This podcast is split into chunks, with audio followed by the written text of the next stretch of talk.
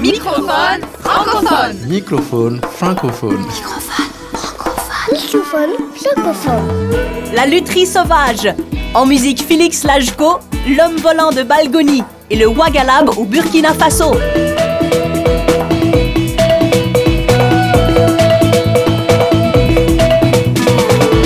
Microphone francophone. Francophone.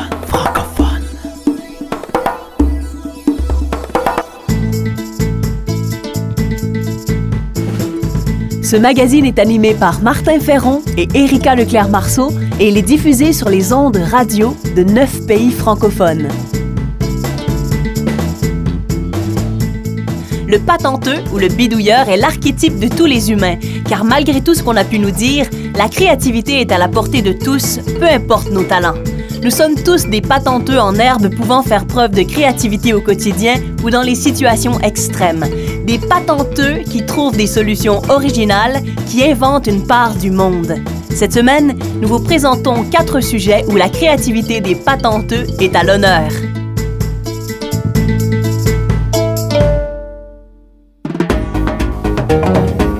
Remusicaliser le monde. Création, Sens. travail social, intendance, nature. Par Martin Ferron.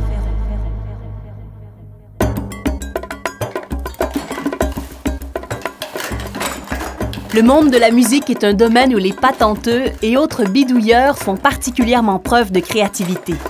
Certains inventent des instruments avec les moyens du bord, le plus souvent à partir d'objets du quotidien ou de récupération.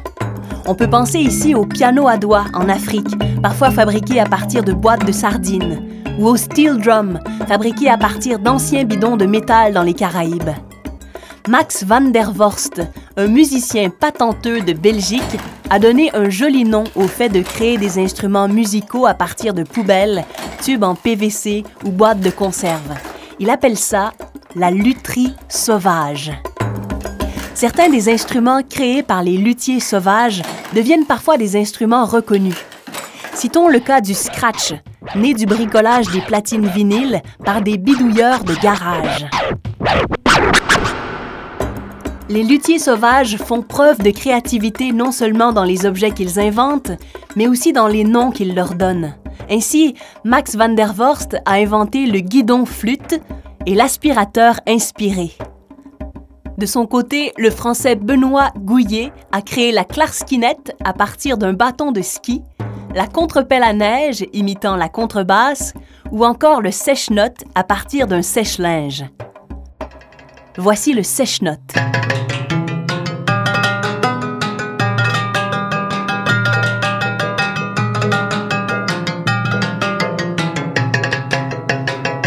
Un bâton de ski entre les mains de Benoît Gouillet, ça devient une clarinette.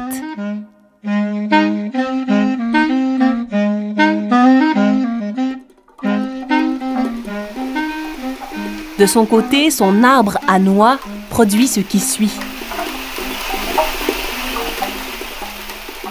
Pas moins d'une trentaine d'instruments constituent ainsi l'instrumentarium patenté par Benoît Gouillet. Luthier sauvage, musicien performeur mais aussi pédagogue, Benoît Gouillet milite pour un enseignement de la lutherie sauvage dès l'école. Selon lui, le fait d'ajouter la lutherie sauvage aux enseignements plus traditionnels favorise le développement de la créativité, permet par le ludique une plus grande motivation face aux apprentissages et enfin un meilleur développement cognitif global des jeunes.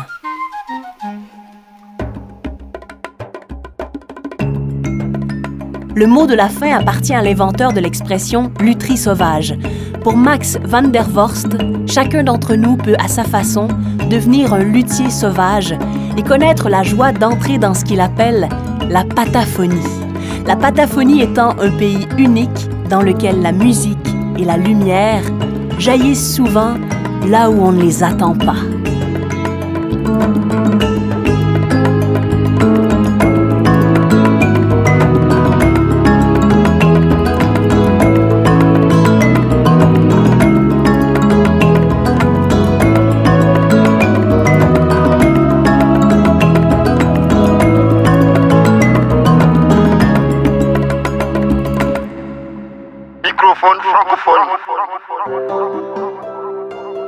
Les Roms sont un peuple reconnu pour leur inventivité et leur débrouillardise. Ils ont modifié, inventé et amélioré musique et instruments au gré de leur voyage. En ce sens, on pourrait les qualifier de patenteux de génie.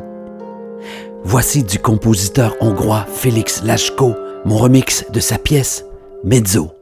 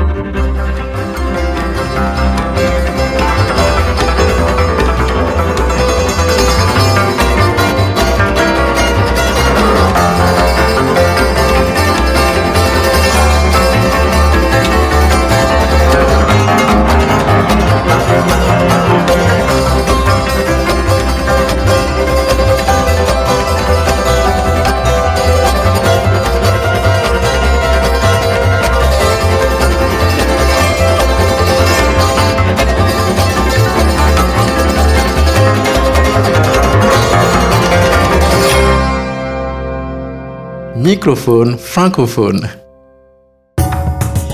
Culture de sens.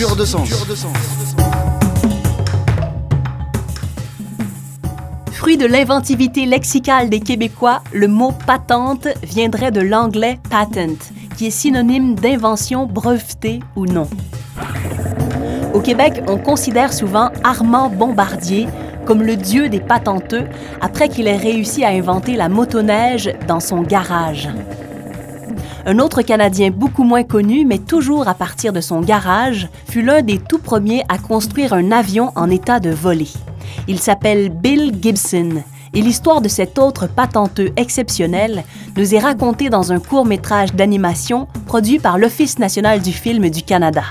L'histoire commence en Saskatchewan, dans les prairies canadiennes, et se poursuit en Colombie-Britannique, sur la côte ouest du Canada. Adapté pour la radio par notre réalisateur Martin Ferron, voici L'homme volant de Balgony de Brian Duscherer. Bill Gibson était un, disons, un rêveur.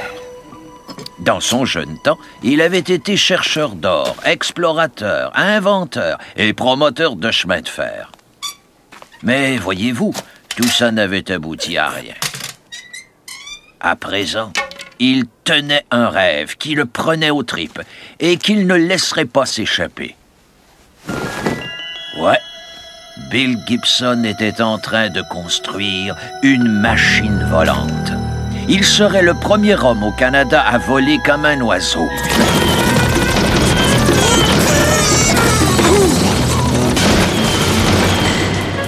Après cet incident, Bill se dit que la Saskatchewan n'était peut-être pas prête à passer à l'ère des machines volantes. Alors, il s'installa en Colombie-Britannique, où les gens pourraient apprécier un homme aux idées nouvelles. J'ai lu la petite annonce de Bill dans le journal et tout de suite je me suis rendu chez lui pour lui donner un coup de main. Bill Locky McLaughlin à votre service, mécanicien et bricoleur de bonnes idées.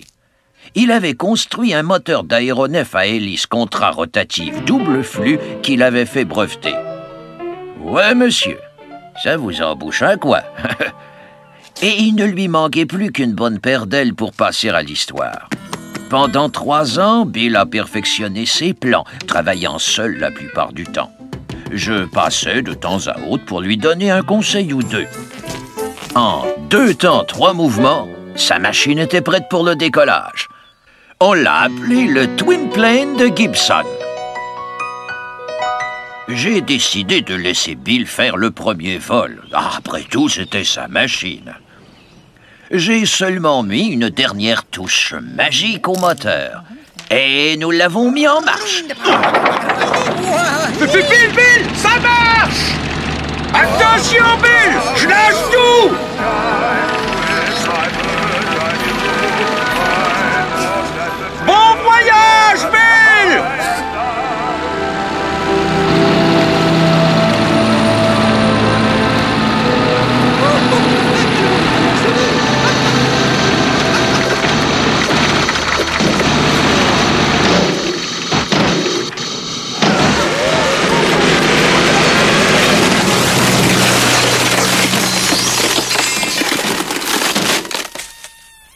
Euh, ouais, euh, il faut dire que l'atterrissage dans les arbres n'était pas prévu. Euh, ça, c'est vrai. Mais Bill n'était pas homme à abandonner ses rêves pour des détails du genre. On avait à peine fini de ramasser les morceaux que Bill s'était déjà remis à faire des plans. Comme Bill disait toujours, tu dois t'accrocher à ton rêve et voir jusqu'où il peut t'emmener.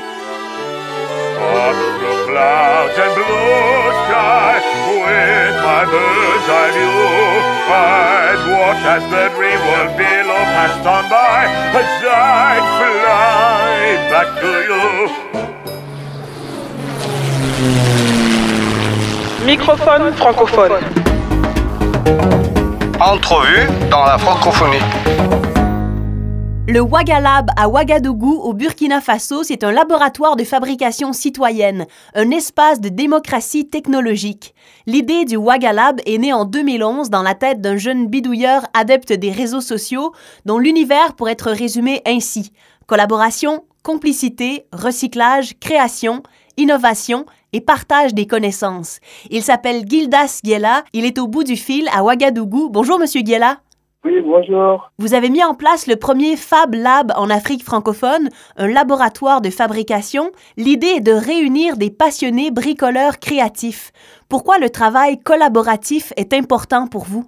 On part de ce principe que euh, en Afrique, euh, quand nos grands-parents ils avaient leur champ et ils devaient cultiver, s'ils n'arrivaient pas à finir tout, ils pouvaient en fait inviter toute la communauté à venir leur aider à faire ce travail et ils vont préparer à manger pour eux. Donc on se rend compte qu'on a perdu ces valeurs. Aujourd'hui, avec le Waga Lab, on essaie de ramener cet état d'esprit, d'avoir une jeunesse qui partage, qui apprend avec les autres et qui aujourd'hui arrive à monter des projets collaboratifs Au Wagalab, vous travaillez à partir de récupération, vous faites le recyclage de matériaux informatiques, vous faites également de l'initiation à l'informatique, notamment de l'initiation au logiciel libre, et à partir de récupération de pièces, vous reconditionnez des outils informatiques dans des calebasses.